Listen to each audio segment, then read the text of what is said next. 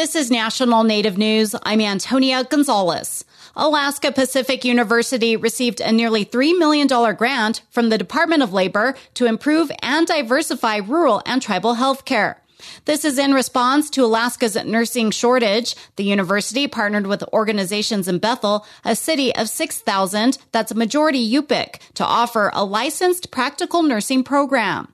As KYUK's Sunny Bean reports, nine students have graduated so far and more to come. The new nursing program is rigorous, and many students have to travel for hours on snowmobiles or take multiple flights to get to clinicals and exams. They have families, they have lives, they have jobs, they have a lot of things, a lot of responsibilities. That's Marianne Murray, Director and Professor of Nursing at Alaska Pacific University.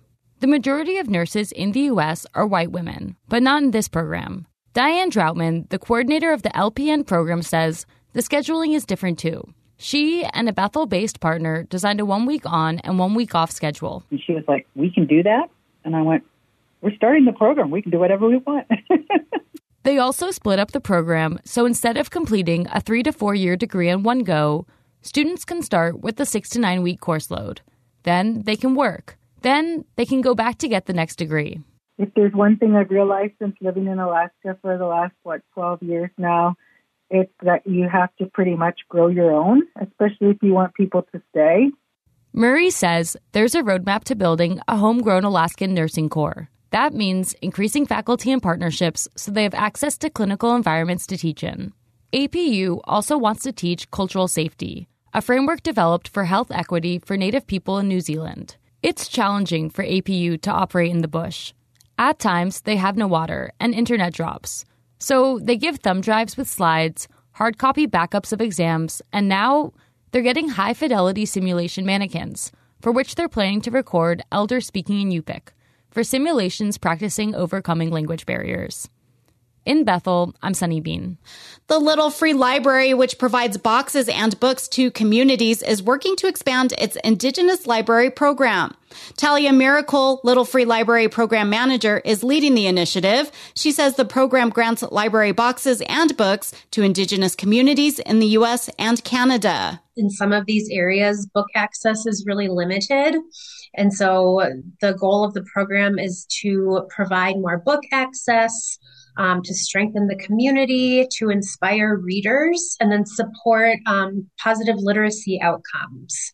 The libraries and books are granted through an application process. Those accepted in the program receive a library box to build or a fully assembled one and a bundle of books. We start off the library with 50 books.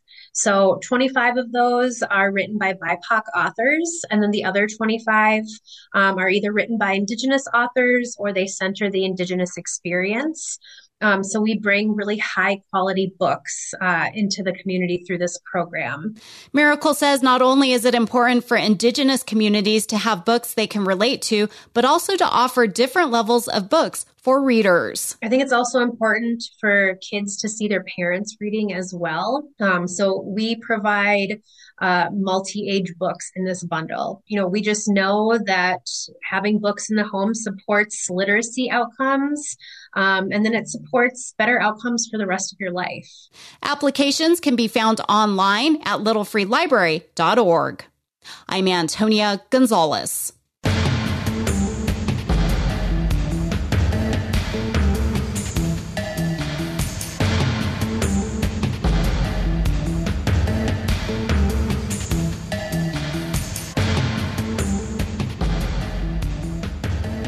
National Native News is produced by Koahnic Broadcast Corporation with funding by the Corporation for Public Broadcasting.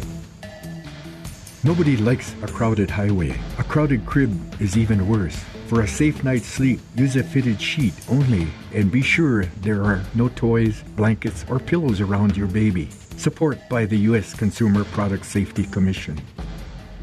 Ready to start, manage, or grow your small business? The U.S. Small Business Administration can help with advice and resources. See what SBA can do for you.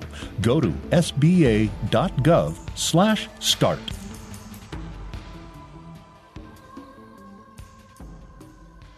Native Voice One, the Native American Radio Network.